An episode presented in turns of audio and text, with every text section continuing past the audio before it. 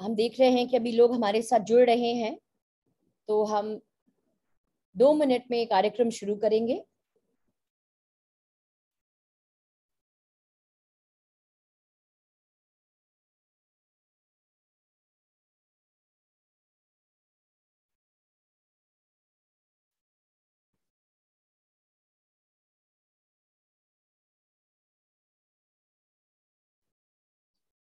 Webinar शुरू होने के पहले कुछ हाउस रूल्स में आपको समझा दूँ कि यदि आपको कोई प्रश्न हो, जब वेबिनार चल रहा हो तो आप निसंकोच, आप अपना हैंड रेज कर सकते हैं। यहाँ पे आप देखिएगा नीचे में तो रेज हैंड का वो है एक आइकन है, आप उसको दबा के अपना हैंड रेज कर सकते हैं।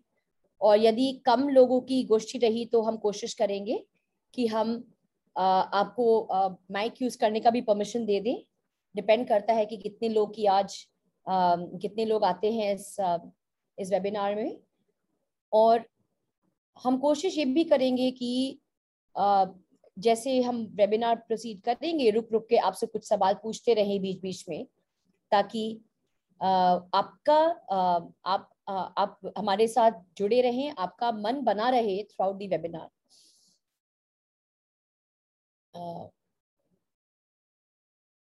तो अब शुरू करते हैं। हम देख सकते हैं कि अराउंड थर्टी पार्टिसिपेंट्स आ चुके हैं। समय कीमती है। तो सबके समय की इज़्ज़त करते हुए in the interest of time would like to start नमस्कार हमारे साथ जुड़ने के लिए। मैं doctor Niti Shikha Indian school of public policy associate dean आपके साथ आज जुड़ी हूँ। एक बहुत ही मुख्य मुख्य टॉपिक के साथ डिस्कस करने के लिए जिसका है लोगों की लोक नीति में भागीदारी। वेबिनार शुरू करने के पहले मैं आपको बताना चाहूँगी हमारे साथ आपके आ, आपके प्रिय डॉक्टर सुरेंद्र शुक्ला जी भी जुड़े हुए हैं। आ, सर को किसी की परिचय की आवश्यकता नहीं है। जो भी व्यक्ति नेहरू युवा केंद्र से जुड़ा है वह सर को भली भांति जानता है वो काफ़ी लोकप्रिय हैं। और सर के माध्यम से हमारी यही कोशिश है कि सर जिस तरह लोकप्रिय है हमारा प्रोग्राम भी इन्हीं की तरह लोकप्रिय हो। तो बहुत बहुत धन्यवाद डॉक्टर शुक्ला ये ऑर्गेनाइज कराने के लिए। Thank you thank you madam thank you आपको ये भी बता दें कि हमारे साथ आ, आज डॉक्टर पार्थ नहीं जुड़ पा रहे हैं। कुछ आ, आ, बहुत ही ज़रूरी काम आ गया। कुछ इमरजेंसी हो गई जिसके कारण वह नहीं आ पाए हैं। और पर तब भी उनकी बात मैं कोशिश करूँगी। आपके सामने रखू।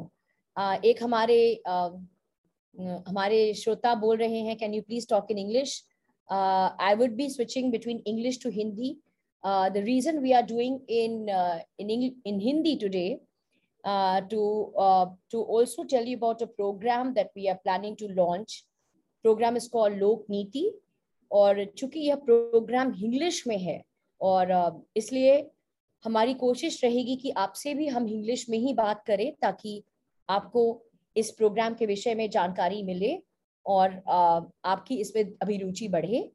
सो so, यदि आपको कोई चीज़ नहीं समझ में आती है जो मैं हिंदी में बोल रही हूँ निसंकोच आप चैट बॉक्स में आप मुझे डायरेक्ट मैसेज डाल सकते हैं या आप किसी को भी आप सवाल पूछ सकते हैं। और मेरा यह यही यथा प्रयास रहेगा कि मैं उसका फिर इंग्लिश में अनुवाद करके आप तक पहुंचाऊं। तो क्षमा करें, यदि आपकी एक्सपेक्टेशन थी कि यह प्रोग्राम इंग्लिश में ही होगा यह प्रोग्राम जो हम आज करेंगे वो बोलचाल की भाषा में होगा और हमारा, यह हमारी चेष्टा होगी कि हम इंग्लिश और हिंदी दोनों का, दोनों की मिली भगत से आप तक आज एक ये डिस्कशन आपके साथ करें, लोगों की लोक नीति में भागीदारी। तो एक आपको बताऊँ कि इंडिया में पब्लिक पॉलिसी एजुकेशन जो है वह काफ़ी ए, एक एक आइडेंटिफाइड ग्रुप के साथ ही वह जुड़ पाया है और जितनी भी डिस्कोर्स इंडिया में हुई है वह इंग्लिश में हुई है। और पब्लिक पॉलिसी की क्या प्राथमिकता है देश में इसको आप भली भांति जानते हैं।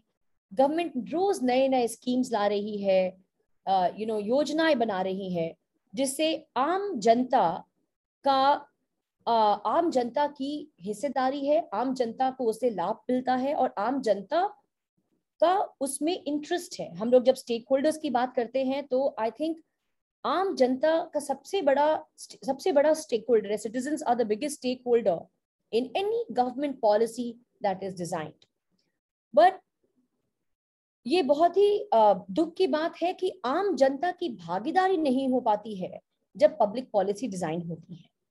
तो उसी उद्देश्य को मद्देनजर रखते हुए Indian school of public policy एक प्रोग्राम बनाया है जिसका प्रोग्राम जिस प्रोग्राम का नाम है लोक नीति। अगर आप अनुमति दें तो हम आपको इस प्रोग्राम के आ, हम एक एक छोटा सा स्लाइड शेयर करेंगे जिसके माध्यम से बताएँगे आपको कि ये लोक नीति प्रोग्राम क्या है। सो आपको दिखाते हुए लोक नीति प्रोग्राम का। जस्ट अ सेकेंड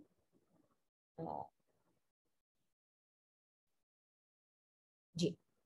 आए मुझे आशा है कि आप सभी ये वेब, वेबसाइट ये स्लाइड देख पा रहे होंगे।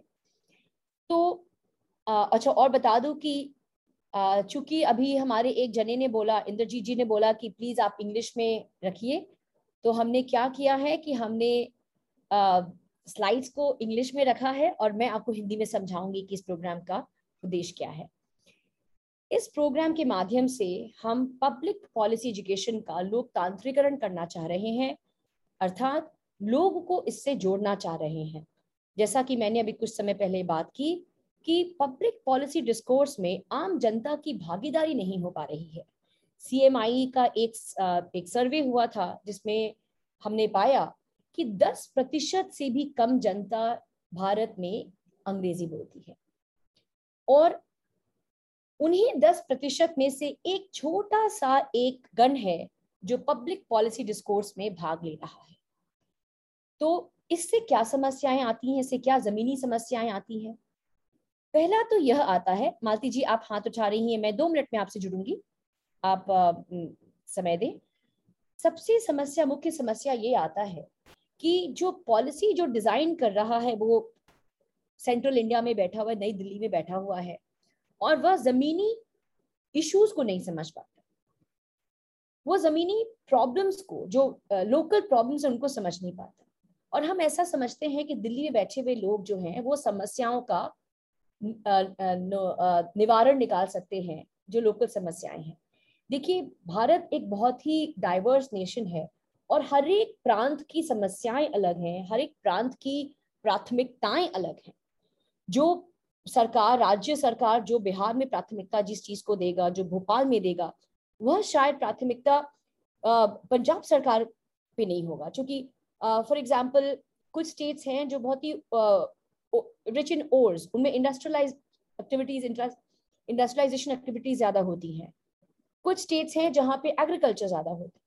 तो देखा जाए तो चूँकि अलग अलग देश के अलग अलग कोने में अलग अलग राज्यों में अलग अलग समस्याएँ हैं तो पब्लिक पॉलिसी का ये उद्देश्य होना चाहिए कि इस तरह से डिज़ाइन किया जाए कि वो जमीनी यू नो जो वास्तविकताएँ हैं, जमीनी समस्याएँ हैं उनको समझ करके वो डिज़ाइन किया जाए।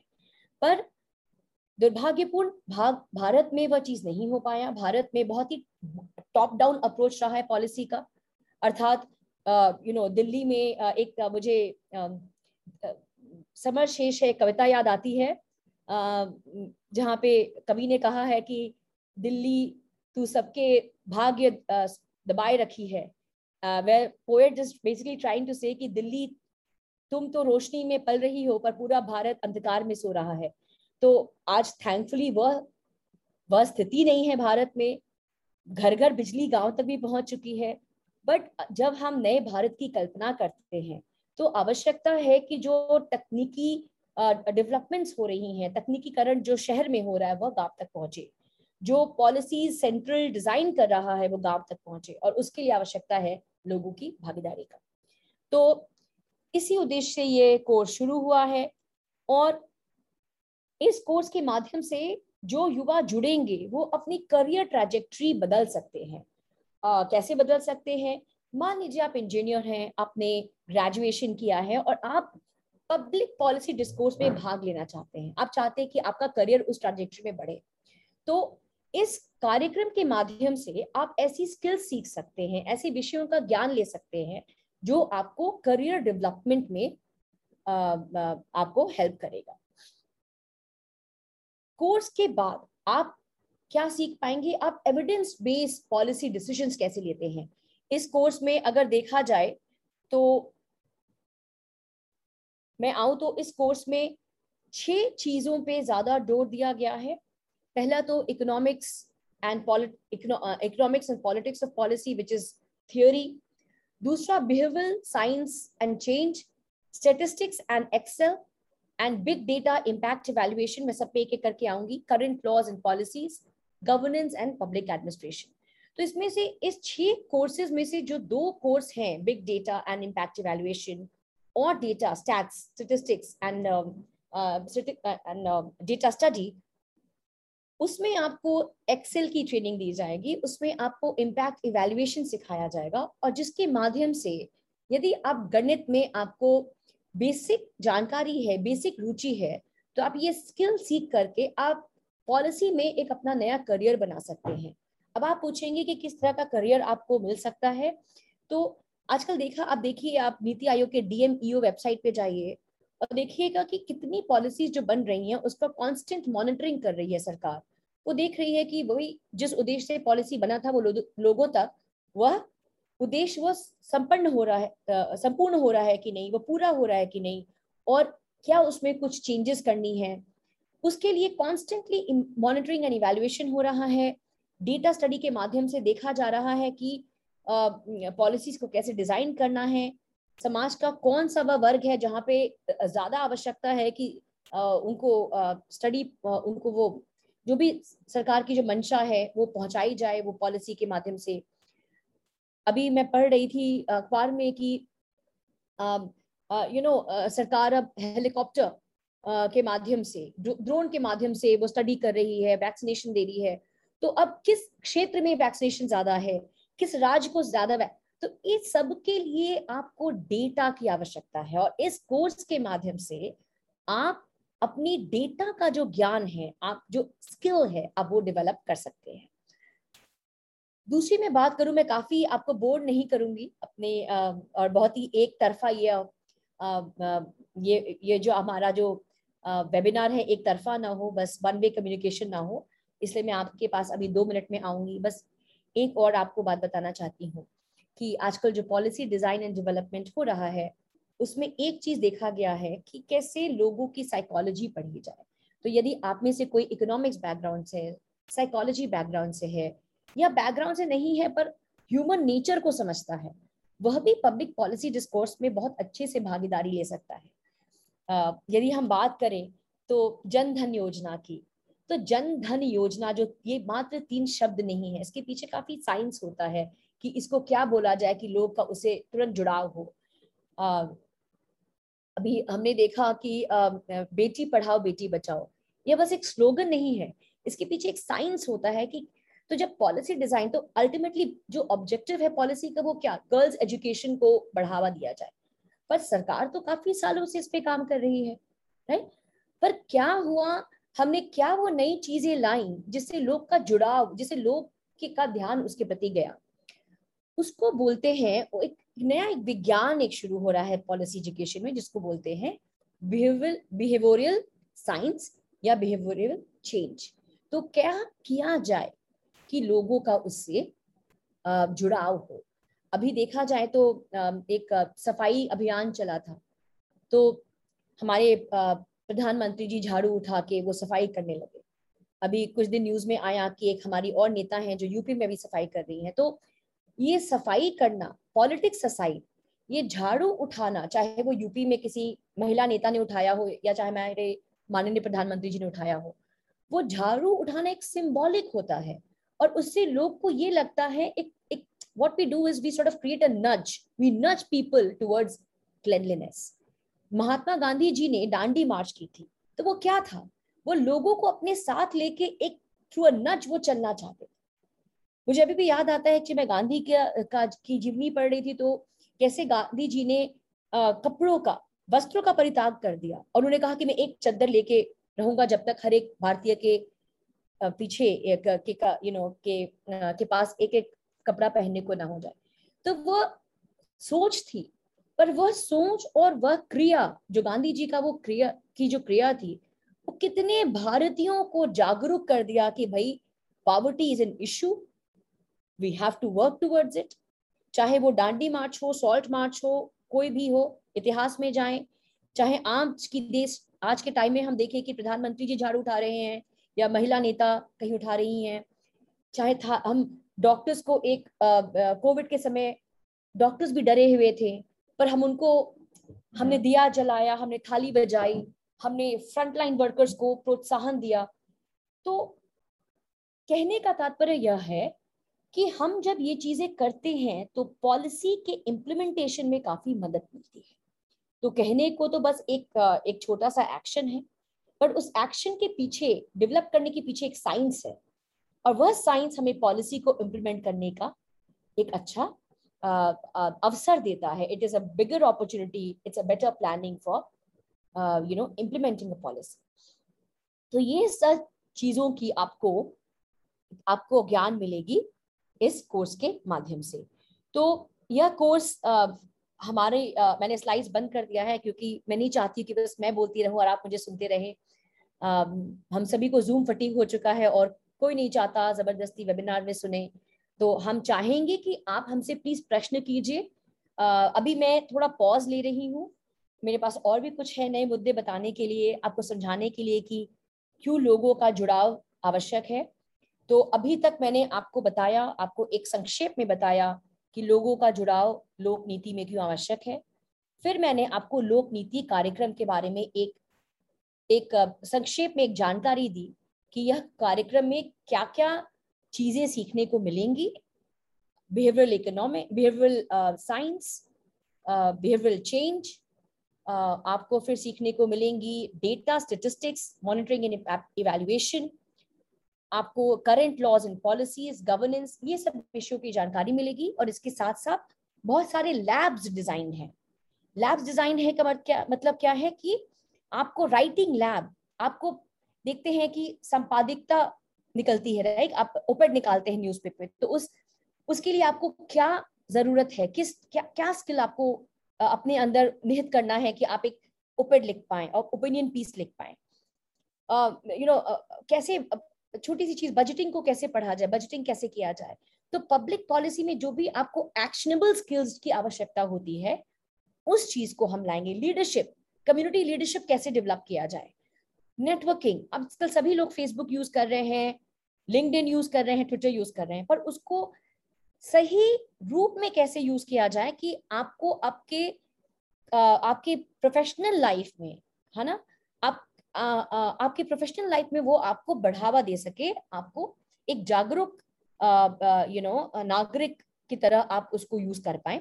तो ये सब चीज़ की आपको शिक्षा दी जाएगी।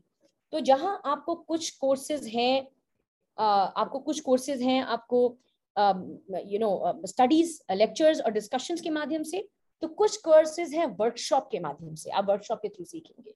और इन चार महीने की अवधि में आप आइडेंटिफाइबल मतलब आप वो स्किल सीख के जाएँगे जो आपको एक नए, आपकी करियर को नई दिशा दे सकता है। अब मैं एक थोड़ा सा पॉज लूँगी। एंड मैंने देख रहा मैं देख रही हूँ कि एस एस सिंह जी मेरे साथ जुड़े हुए हैं मैसेज किए हैं। Advocate from supreme court of India नमस्कार सिंह साहब आप, आपका बहुत बहुत स्वागत है।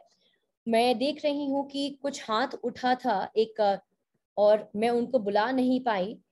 तो प्लीज़ कोई है जो जवाब किन्हीं को सवाल हो और आप पूछना चाहेंगी? तो आ, मुझे एडमिनिस्ट्रेटर से आ, गुजारिश है कि आप उनको अनम्यूट करके उनको अगर बोलने का मौका दिया जा सके तो।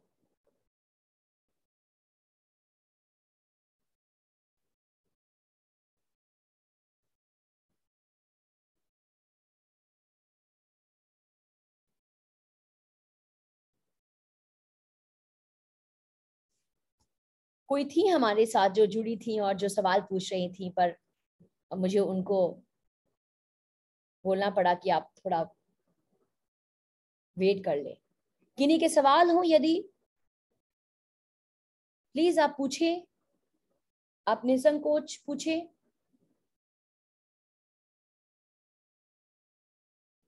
अटेंडीज मी से विनय चौधरी जी का एक सवाल है। विनय चौधरी जी मैं आपको आ, आप आप बोल सकते विनय चौधरी जी आप क्यों नहीं आप अपने आप को अनम्यूट करके आप सीधे हमसे सवाल करें ताकि लोगों की भी इसमें दिलचस्पी बढ़े। बहुत ही वन वे कम्युनिकेशन हो गया है। जी विनय जी बताया जाए। सो गुड आफ्टरनून मैम सबसे पहले तो। Thank you Vinay ji. Good afternoon तो मैं पूछना चाह रहा था कि इंडिया में क्या मतलब इस पर ग्रोथ है बिहेवियरल साइंस में? मतलब इंडिया में क्या अपॉर्चुनिटीज़ है इसके लिए या फिर क्या काम चल रहा है?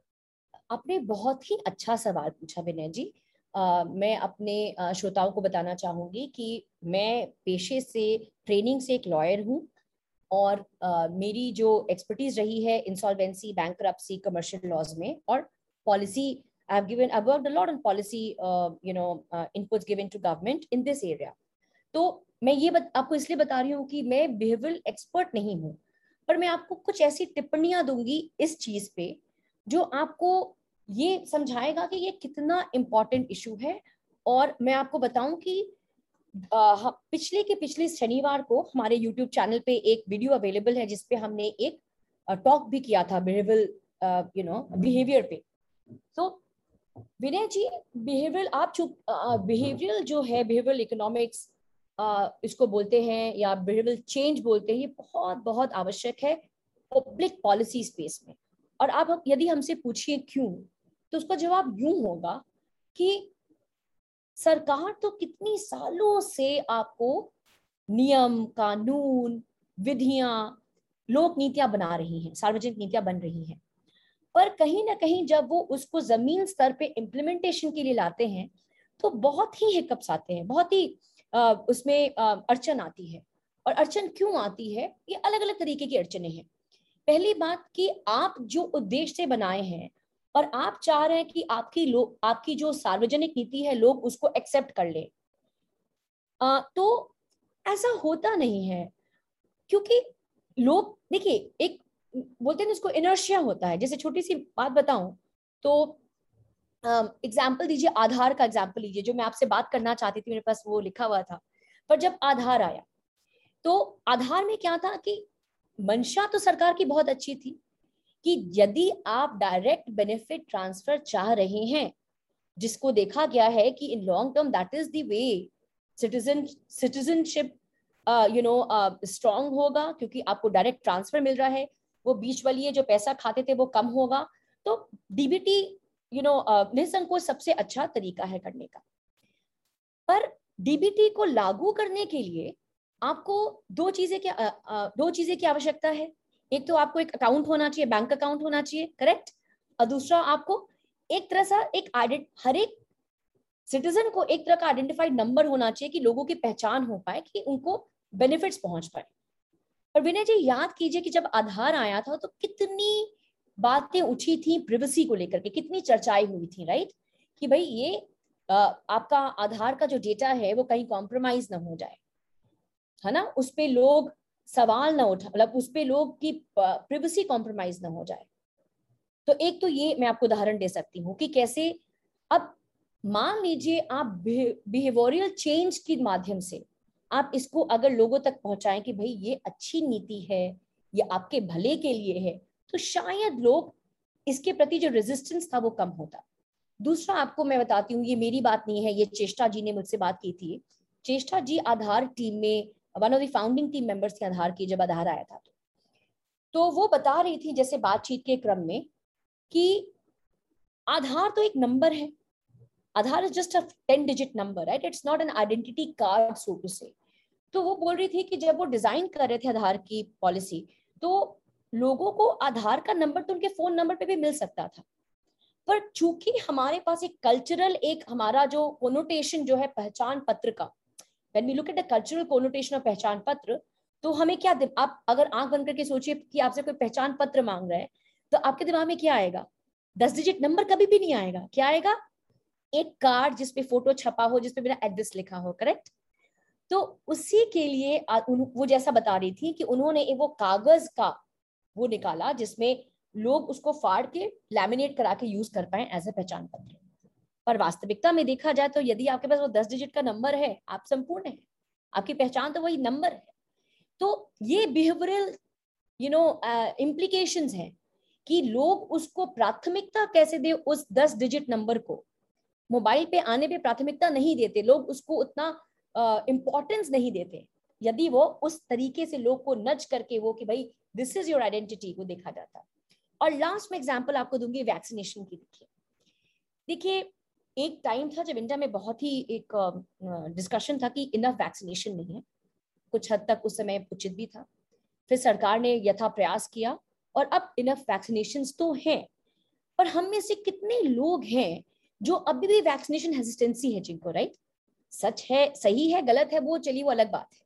पर कहीं ना कहीं हेजिटेंसी तो है ना कि भाई हम नहीं लगाएँगे, हमें कुछ हो गया तो। देखिए, मैं एक गाँव, मैं गाँव से जुड़ी हुई हूँ। यू नो शहर में रहती हूँ, पर अभी भी मेरा जुड़ाव जो है गाँव से है। और जितने हमारे लोग यहाँ पे मित्र लोग हैं गाँव से तो आप देखिएगा कि गाँव में झाड़ फूक करा लेंगे बुखार आने पे, पर वो अस्पताल नहीं जाएँगे। उनको बोलिए कि आप ऑपरेशन कराइए, आप अपने बच्चों को पोलियो दीजिए, वो नहीं कराएँगे। उनके बच्चों को बीमारी होगी तो वो ओझा के पास लेके जाएँगे, वो हॉस्पिटल में नहीं लेके जाएँगे। तो वहाँ पे अगर बिहेवियरल चेंज बिहेवियरल साइंस के माध्यम से बताया जाए तो लोगों को पॉलिसी पहुँच सकती है। इसमें मुझे याद आ रहा है कल अमिताभ बच्चन जी का शायद जन्मदिन था, उनको बहुत बहुत बधाई हो जन्मदिन की। उन्होंने कितना एक इंपॉर्टेंट रोल प्ले किया है पोलियो टीकाकरण में।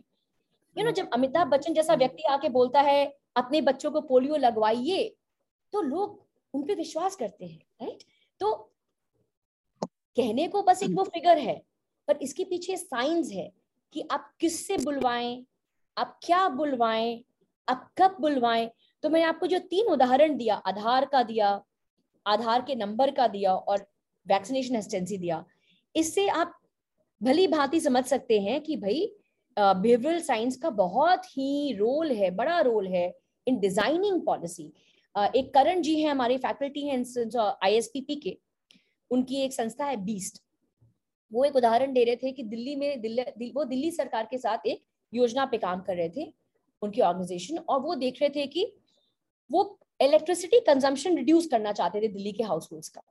तो उन्होंने क्या वो बता जैसा वो बता रहे थे कि उन्होंने आ, उनकी ऑर्गेनाइजेशन ने क्या किया एक स्टडी की कि किस किस हाउस होल्ड में कितना कंजम्पशन है राइट और उसके बाद उन्होंने कहीं एक प्रादर्शित रूप से एक लगा दिया कि भाई इस हाउस होल्ड में इतनी बिजली यूज़ हो रही है। तो उससे क्या हुआ कि लोग को एक टैसिट एक फीलिंग आई कि भाई उस घर में कम यूज़ हो रही है मेरे से मुझे भी कम करना चाहिए। तो सरकार आजकल बहुत तरीके से बिहेवियरल साइंस की यूज़ कर रही है नीतियों को लागू करने में और नीतियों के डिज़ाइन में भी। तो विनय जी क्षमा चाहती हूँ आपके छोटे से सवाल का मैंने बहुत ही बड़ा उत्तर दिया पर आई uh, होप मैंने आपके सवाल का उत्तर देने में मैं सक्षम रही हूँ। धन्यवाद। एक सवाल हमारी अपूर्वा जी पूछ रही हैं public policy should be made as a compulsory training for civil servant aspirants in today's days and as Apoorva ji बहुत बहुत धन्यवाद आपका यह सवाल का। और uh, मुझे तो लगता है देखिए people uh, if you think i'm speaking too much in hindi just put in a chat box to me and i will switch to english also. But हमें ये लगता है कि पब्लिक पॉलिसी का ज्ञान एक अच्छी सिटीजनरी बनाने के के लिए होनी चाहिए। तो देखिएगा कि कुछ कुछ देश में constitution as a compulsory course पढ़ाया जाता है बच्चों को।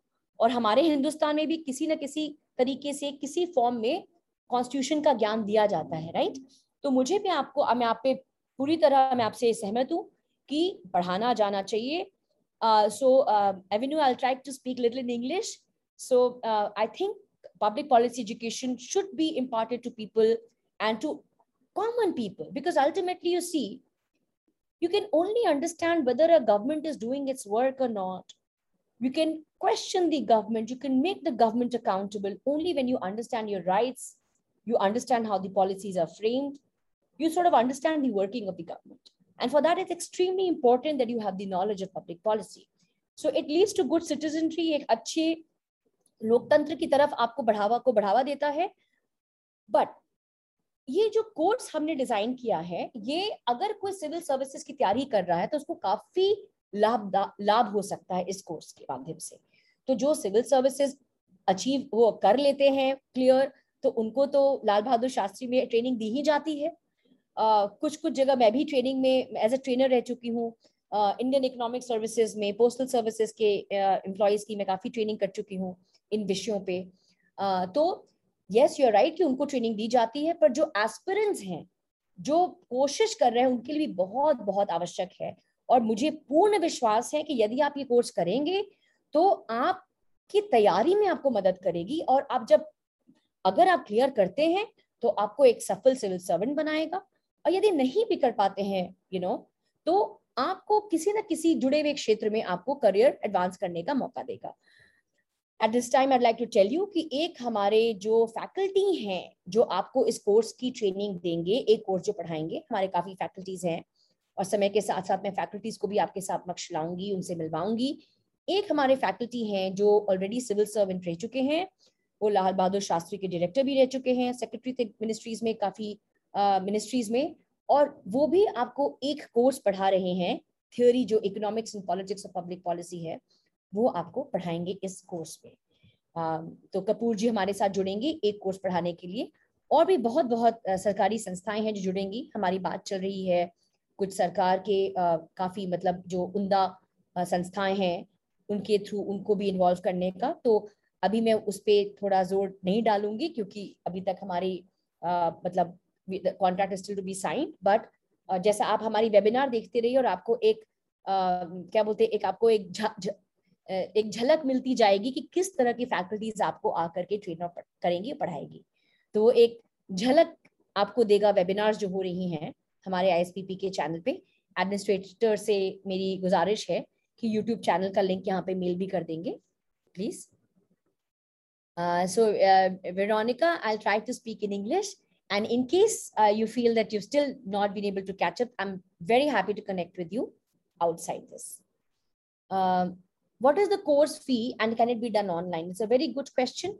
See, the course fee uh, for this course is 1 lakh rupees, but for the foundation batch, we are giving uh, 50% fellowship to all the uh, joinees. इसका uh, Hindi में बोलूँ तो course फ़ी आपको लाख रुपए है पर 50% आपको फेलोशिप डिस्काउंट के माध्यम से सबको मिलेगा तो नेट कोर्स फ़ी आपको इस साल देना पड़ेगा पचास हज़ार रुपए चार महीने का कोर्स है और ये कोर्स जो है वो ऑनलाइन और ऑनलाइन है, संपूर्ण रूप से ऑनलाइन है, पर जो 16 हफ़्ता है, उसमें से एक हफ़्ता आपको फिजिकली हम आपसे मिलेंगे।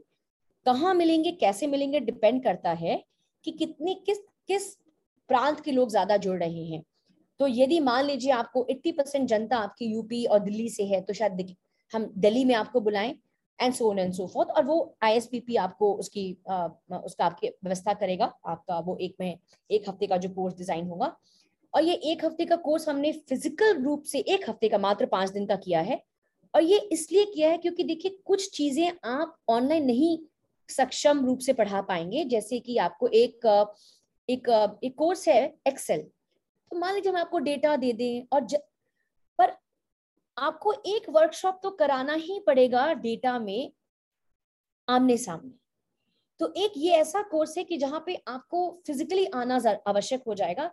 मैनी पे बोल रही कि ऑनलाइन नहीं हो सकता है और हमारी कोशिश भी रहेगी कि हम हाइब्रिड माध्यम से करें कि मान लीजिए कोई व्यक्ति नहीं आ पा रहा है किसी कारणवश तो वो हाइब्रिड रूप से अपने वहाँ पे देख पाए। ये भी हम सोच सकते हैं। पर यदि आएँगे तो आपको विषय ज़्यादा अच्छे से समझ में आएगा। दूसरा हो गया आपको कुछ ऐसी ऐसी कुछ दो तीन वर्कशॉप्स हैं जो हम फ़िज़िकल रूप में करेंगे। पर आपको 95 परसेंट कोर्स ऑनलाइन है। पर मैं आपको ये दो बात बता दूँ, जो बहुत ही महत्वपूर्ण है समझना, कि ये पंद्रह हफ़्ते में मंडे टू फ्राइडे जैसा अभी हम सोच रहे हैं डेवलप कर रहे हैं, आपको एक से डेढ़ घंटा कम से कम एंड मैं कम से कम बोल रही हूँ, आपको देना पड़ेगा हमारी रिसोर्सेज पढ़ने के लिए। अब ये रिसोर्सेज किस प्रकार की होंगी? ये आपको रिटर्न रिसोर्सेज हो सकती हैं वीडियो हो सकती हैं, वो आपको पढ़ना पड़ेगा। और वीकेंड पे सैटरडे संडे तो डेफिनेटली आपको लाइव क्लासेस होंगी। लाइव क्लासेस का मतलब है कि ऑनलाइन जूम क्लासेस होंगी। तो जैसे हमारा कोर्स हो गया economics and politics of public policy वहाँ हमारे जो फैकल्टी हैं, वो श्री राजीव कपूर जी हैं, जो आपके यूपी में प्रिंसिपल सेक्रेटरी रह चुके थे एलबीएसएस के डायरेक्टर रह चुके हैं, लाल बहादुर शास्त्री एस अकेडमी के। और काफ़ी मंत्रालयों में वो सेक्रेटरी के रूप में रह चुके हैं। काफ़ी मतलब लंबा थर्टी एट ईयर्स का उनका एक्सपीरियंस है गवर्नमेंट में पॉलिसी मेकिंग में। एंड सो uh, so, वो आपके कोर्स फैकल्टी uh, हैं। तो सैटरडे संडे राजीव जी आपके साथ आएँगे इस तरह प्रत्यक्ष रूप में ऑनलाइन भले पर इसको जूम क्लासेस के थ्रू करेंगे और डिस्कशंस के रूप में वो क्लासेस होंगी। तो मैंने आपको जैसे एक विषय का आपको उदाहरण दिया।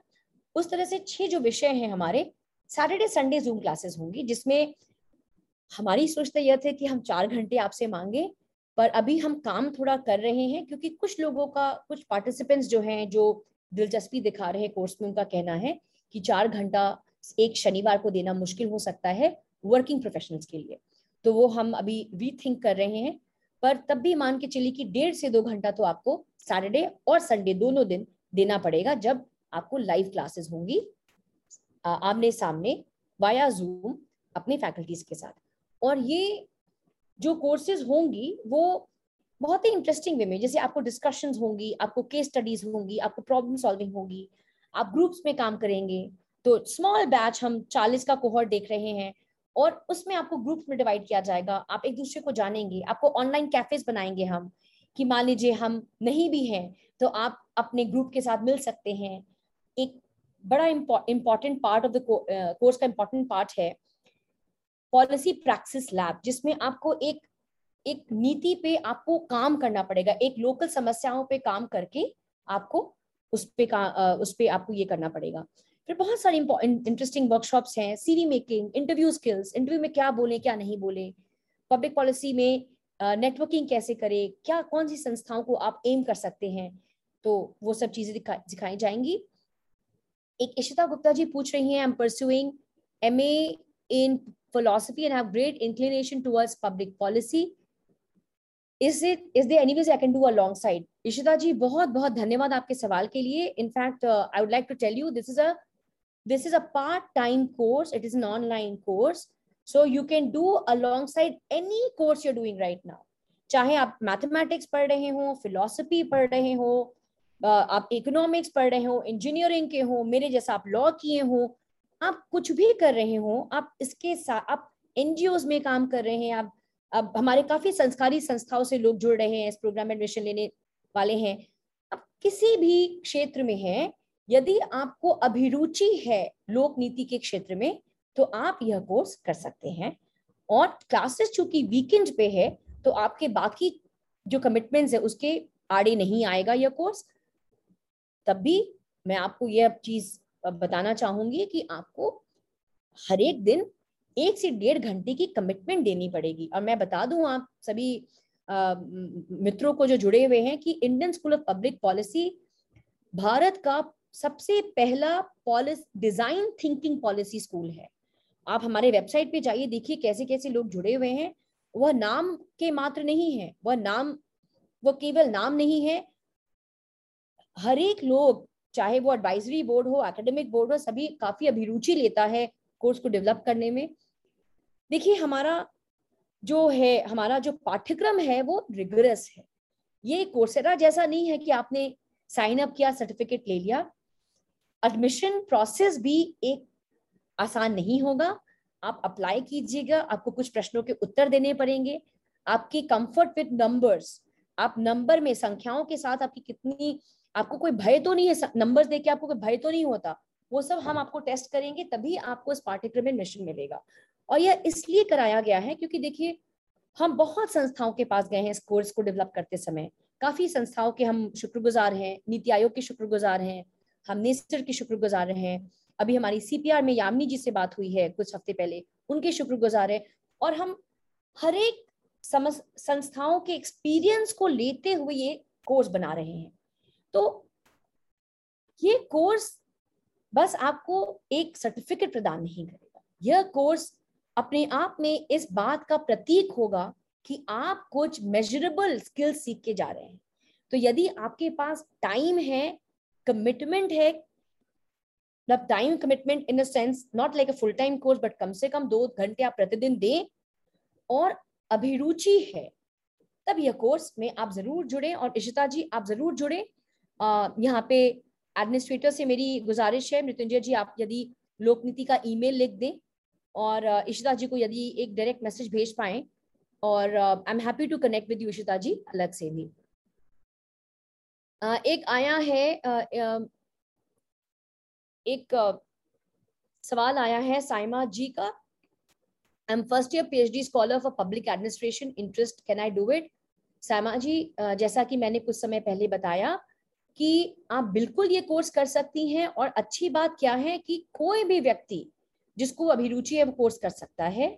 और इसमें आपको इनफैक्ट देखिए साइमा जी, मैं भी एक रिसर्चर रह चुकी हूँ और मेरा ऐसा मानना है कि रिसर्च में मतलब मेरा तो दो दशक का एक्सपीरियंस है इस कोर्स में और मुझे ऐसा लगता है कि क्या कमी रह गई है इंडिया के रिसर्च में।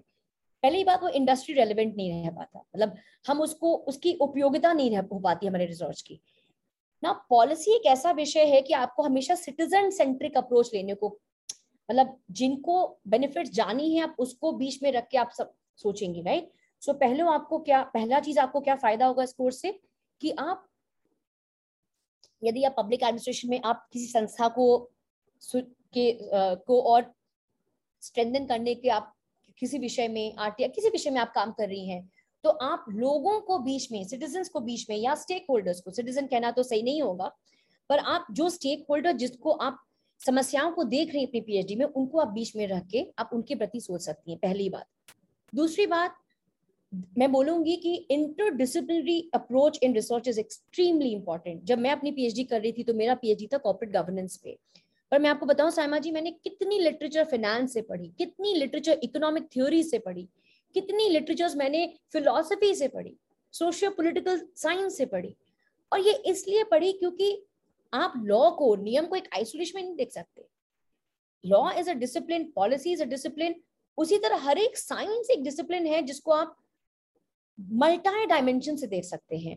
तो यह क्रिटिकल थिंकिंग जो है, इसकी आपको एक ट्रेनिंग देगा ये कोर्स एंड uh, मैं आपको एक चीज़ बताती हूँ uh, कुछ एक बात है जो बहुत ही करीबी है मेरे दिल से कि बहुत पहले एंड uh, जो पार्थ हमारे जो दूसरे सूत्रधार हैं जो आज आ नहीं पाए हैं पर आपसे अवश्य मिलेंगे किसी और प्लेटफॉर्म पे। परसों वह बाय द वे ये परसों हमारा सेमिनार हो रहा है नेशनल फोरेंसिक यूनिवर्सिटी स्कूल में जो इंस्टीट्यूट ऑफ़ एमिनेंस है गुजरात में। उसका ऑनलाइन सेमिनार हो रहा है और पार्थ वहाँ आ रहे हैं। यदि आपको दिलचस्पी है पार्थ जी को सुनने में डॉक्टर पार्थ को सुनने में प्लीज़ आप आ, उसको वहाँ पे रजिस्टर कर सकते हैं। और मैं मुझे याद है कि 2003 या दो की बात थी जब मैं बहुत ही यंग स्टूडेंट थी और आ, मैंने कुछ कोर्सेज की थी पब्लिक पॉलिसी में। और मैं भले पॉलिसी को एज ए डिसिप्लिन नहीं परस्यू किया काफ़ी समय तक लॉ में गई पर वो पॉलिसी का क्रिटिकल ट्रेनिंग का थिंकिंग मुझे अपने डिसिप्लिन ने बहुत हेल्प किया। और मैं मतलब मैं तो आभारी हूँ उन संस्थाओं की यू नो फाउंडर्स की। पार्थ उनमें से एक व्यक्ति हैं जिन्होंने मुझे पर्सनली काफ़ी इंस्पायर किया है। और मुझे अभी भी याद है कि ढाई दशक पहले पार्थ डीबीटी की बात करते थे। शायद वो भारत में कुछ प्रमुख लोगों में होंगे फ्रंटलाइनर्स होंगे, जो डायरेक्ट बेनिफिट ट्रांसफ़र की कॉन्सेप्ट सबसे पहले पब्लिक पॉलिसी में बात करने की चेष्टा की in fact school voucher school fee voucher जो सबसे पहले आया, वो पार्थ जी उस पर सबसे पहले वो काम किए। मुझे याद है कि पार्थ तीन दशक पहले वो स्ट्रीट लाइट्स में बात करते थे ऑटोमेटेड कैमरा एंड चलान्स की। मतलब कोई सोच ही, कोई कल्पना के परे था। कि टेक्नोलॉजी ऐसे बढ़ेगी कि ऑटोमेटिक टिकटिंग हो सकती है स्ट्रीट लाइट्स पे। मैं आपको बता रही हूँ, ढाई से तीन दशक पहले। पर आज वो चीज़ संभव है। तो यह चीज़ आपको ट्रेनिंग देगा, आपको ये course is it certificate course और डिप्लोमा आसिफ जी पूछ रहे हैं what is the fee Asif ji, मैंने बताया फ़ीस लाख रुपए है, पर फिफ्टी परसेंट आपको फेलोशिप मिल रही है। इस साल जो ज्वाइन करेंगे तो पचास हज़ार इन अ वे फ़ी है। नेट फ़ी पचास हज़ार होगी। और सर्टिफिकेट है ये डिप्लोमा नहीं है, ये सर्टिफिकेट कोर्स है। श्वेता जी, आप कुछ पूछना चाह रहे थे, आपका सवाल अधूरा है।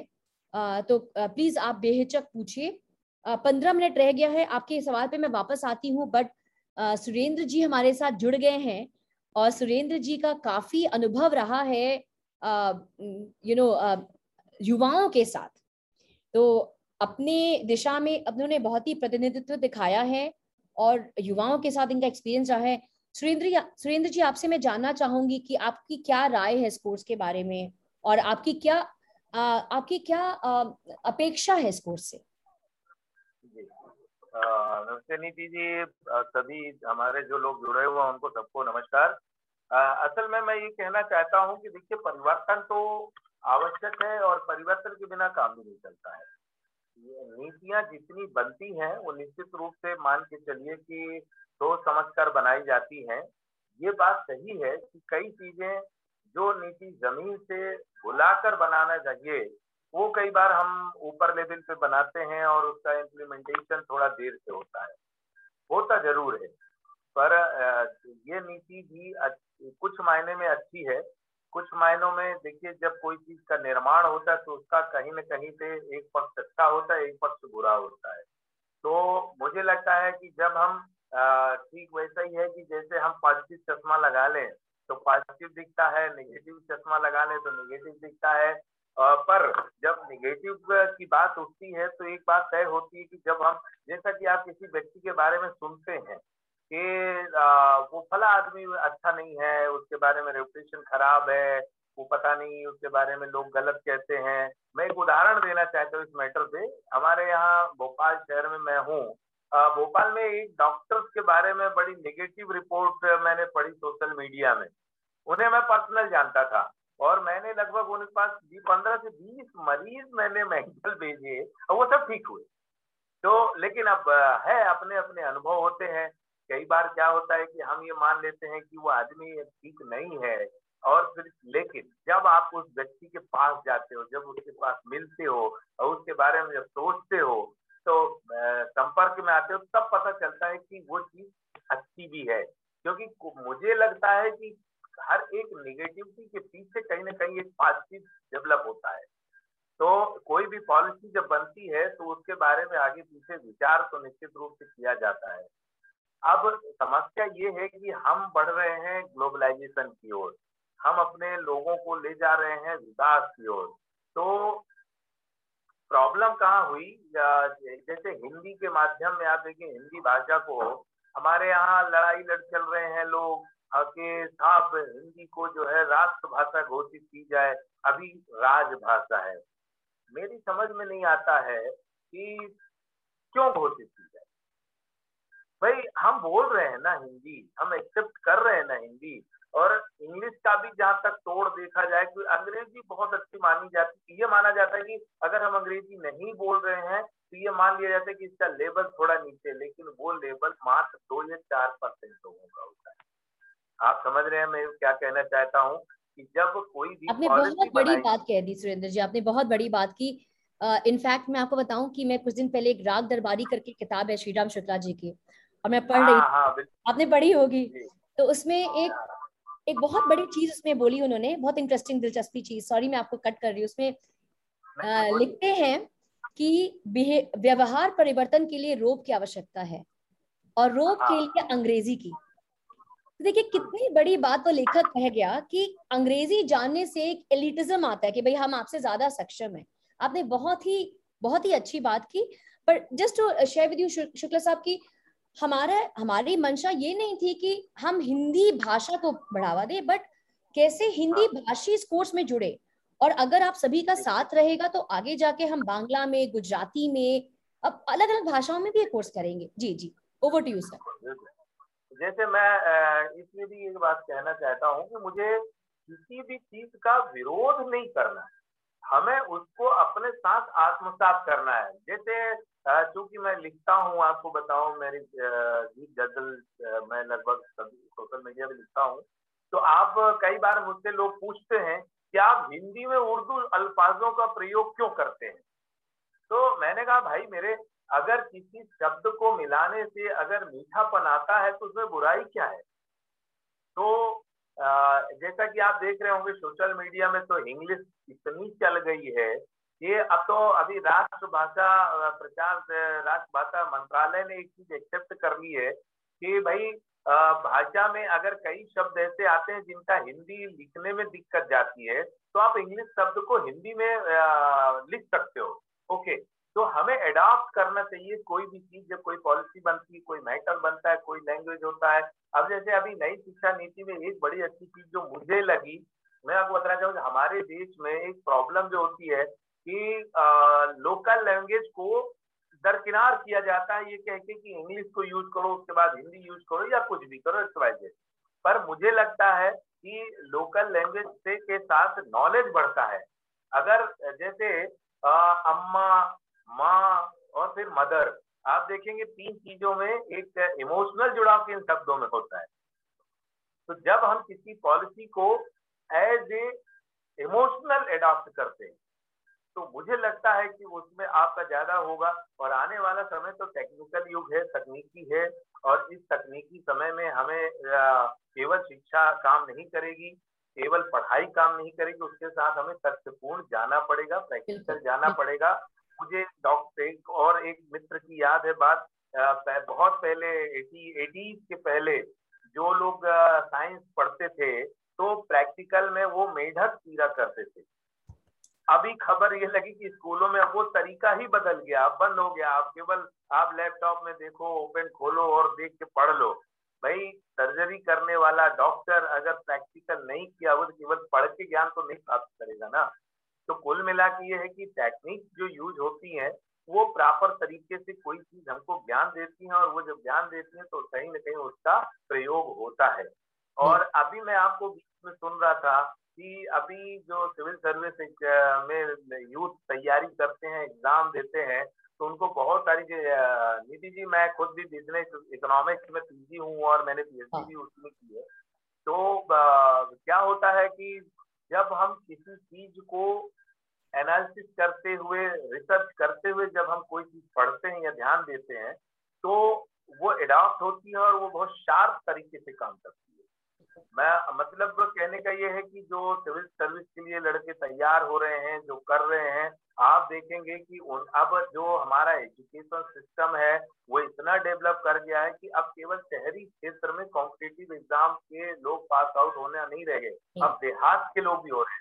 आप इस बार का रिज़ल्ट देखेंगे सिविल सर्विस में कि सतना रीवा शहडोल सीधी जबलपुर होशंगाबाद नरसिंहपुर मतलब ऐसे ऐसे ग्वालियर ऐसे ऐसे जगह के लोग अब पास आउट हो रहे जिनका कहीं मध्य प्रदेश में पहले हिंदुस्तान लेवल पे जाके मापदंड ही नहीं बनता था कि लोग निकल रहे यूपी बिहार और साउथ का कब्जा होता था उन एग्जामों में। तो कहने का मतलब ये है कि टेक्निक आती है तो उसका तरीका आता है समझ में तरीका समझ में आता है तो वो चीज़ें कॉम्पिटिशन की होती है। और जहाँ तक अध्ययन की बात है तो देखिए मुझे लगता है कि जब तक आप पढ़ोगे नहीं तब तक आप गढ़ोगे नहीं। तो अगर आपको कोई घटती है तो आपको पढ़ना पड़ेगा। तो कोई भी पॉलिसी है उसे हमें अडॉप्ट करना चाहिए उसके अच्छे बुरे पक्ष देखना चाहिए और फिर सीधी सी बात है कि जो पक्ष अच्छा लगे उसको अडॉप्ट कर लीजिए और आगे बढ़ जाइए। आपको मैं एक नीति की बात समाप्त करने के पहले शेर मेरा है तभी कोई युवा मतलब लगभग पूरे देश में लोग जो सुने हुए हैं कि मैंने लिखा था कि आ, आ, उंगलियों करती रहो तुम काम अपना। न जाने किस पत्थर में निकले राम अपना। तो कहने का मतलब है कि काम करते रहना चाहिए। बहुत काम करते रहना चाहिए। और एक और शेर आपको बताएँ जो इन लोगों को जो सुन रहे हैं शायद उनको कभी काम आए अगर टैगलाइन बना ले ज़िंदगी का तो बहुत सफल होंगे कि समंदर को यदि गुमान है तूफ़ान उठाने का समंदर को यदि गुमान है तूफ़ान उठाने का तो हौसला ये भी रखते हैं कश्ती वहीं चलाने का कश्ती वहीं चलाने का। बहुत खूब बहुत ही। तो, तो जी मेरी समझ से मेरी बात मैं यहीं पे विराम देना चाहता हूँ और अगर कोई मुझसे कुछ पूछे तो ज़रूर आप मुझे बताइए तो मैं बात बहुत बहुत धन्यवाद। सर। आपने शेर के माध्यम से आपने कितनी अच्छी बात और कितनी बड़ी बात कह दी। एक सवाल है एक ऑनोनमस अटेंडी का कि will you be providing placement and job assistance देखिए चार महीने की अवधि का छोटी अवधि का कोर्स है। तो यह कह हम आपसे झूठ नहीं कहेंगे कि आपको हम प्लेसमेंट नहीं दिला पाएँगे परंतु प्लेसमेंट के लिए गाइडेंस आपको यहाँ मिलेगी। तो अप्लाई आपको खुद से करना पड़ेगा पर कैसी सीवी बनानी है? आपको एक वर्कशॉप जो हम आ, आ, वो आ, आ, कर रहे हैं एक जो वर्कशॉप हम आप एकदम काफ़ी वर्क दो तीन वर्कशॉप्स लाइंड अप हैं जो आपको प्लेसमेंट के लिए प्रिपेयर करेगा। जैसे कि आपको सीवी कैसे बनानी है इंटरव्यूज़ कैसे लेने हैं आपको क्या क्या स्किल्स की आवश्यकता है और तो इस तरह का आपको होगा। तो ये कहना होगा कि हम प्लेसमेंट नहीं दिलाएँगे पर गाइडेंस और प्लेसमेंट यस आपको मिलेगी और एक करियर का टीम रहेगा जो आपको हेल्प करेगा इन चीज़ों की तरफ़। सो so, और पार्थ और मैं खुद सूत्रधार हैं इस कोर्स के तो हम दोनों तो आपके साथ शुरू से अंत तक जुड़े रहेंगे to help you you know make make your learning maximum एक एलाज फातिमा जी हैं जो हाथ उठाई हुई थी बहुत देर से। पहले तो क्षमा चाहती हूँ एलाज जी कि आपको बहुत देर तक आपको वेट करना पड़ा। I have allowed you to speak so in case अगर आप सीधे अपना सवाल हमसे माइक में पूछ के uh, बोल के पूछना चाहेंगी over to you yes ma'am hello hello Fatima ma'am आपने अभी कहा था कि बहुत से गवर्नमेंट uh, बहुत सी पॉलिसीज़ बनाती है लेकिन कनेक्टिविटी नहीं हो पाती। ये बात मैं भी मानती हूँ कि ordinary citizen they are not the participants in decision maker making of the system तो आपको क्या लगता है कि ये जो हमारा सब्जेक्ट पॉलिटिकल कल्चर है, इसको पार्टिसिपेटरी पॉलिटिकल कल्चर कैसे बनाया जा सकता है?